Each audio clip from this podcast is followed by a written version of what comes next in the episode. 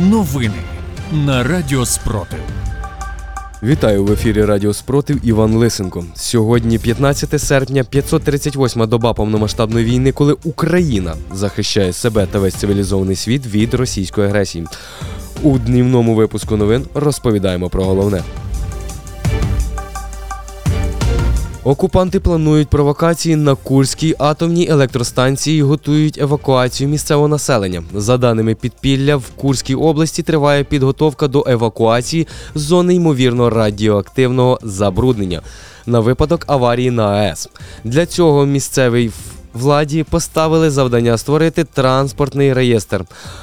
Відповідні документи потрапили у розпорядження Центру національного спротиву. Загалом евакуація евакуювати планують від 21 до 57 тисяч осіб. При цьому що населення області понад 1 мільйон осіб, а самому е, самого Курська 435 тисяч. Тобто йдеться про 5% від населення областей, що свідчить про обраність тих, хто попав в список.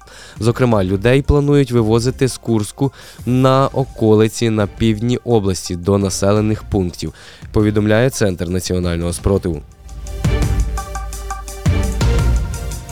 Кількість російських обстрілів на сході України дещо зменшилася після потужного удару українських сил по окупантах на Куп'янському Лиманському напрямках. Повідомила заступниця міністра оборони Ганна Маляр. Е, Маляр зазначила в ефірі національного марафону новин вранці 15 серпня, що протягом минулого тижня і навіть учора. В перший день цього тижня дійсно ми фіксуємо в кількості виміру зменшення на сході обстрілів і кількості атак.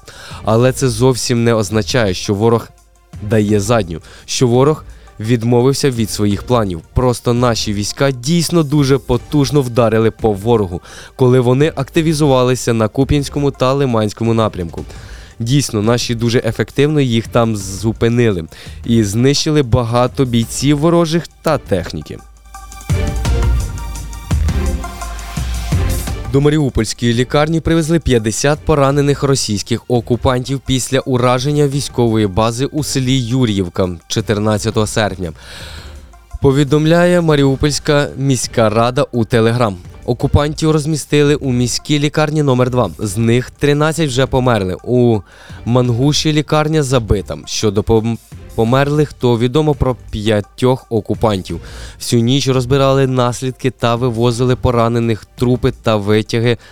Про, е, Пробиту техніку за кількістю автобусів та вантажівок маркировкою 300 кількість уражених велика. Крім того, спалена військова техніка. Про це е, про поранення цивільних інформації немає.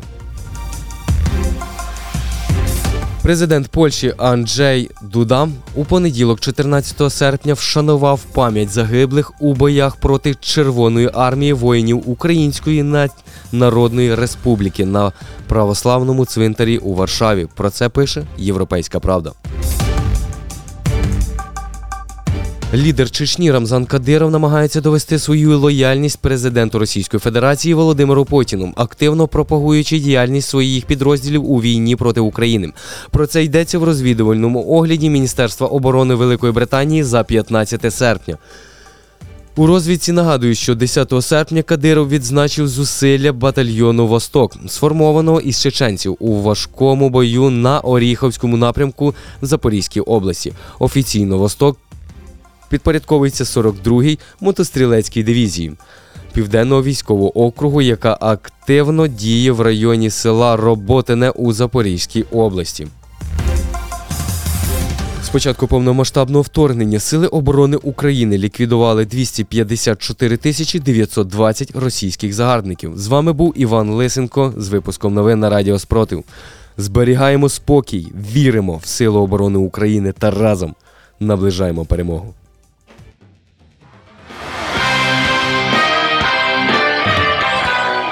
Радіо Спротив. Радіо визвольного руху.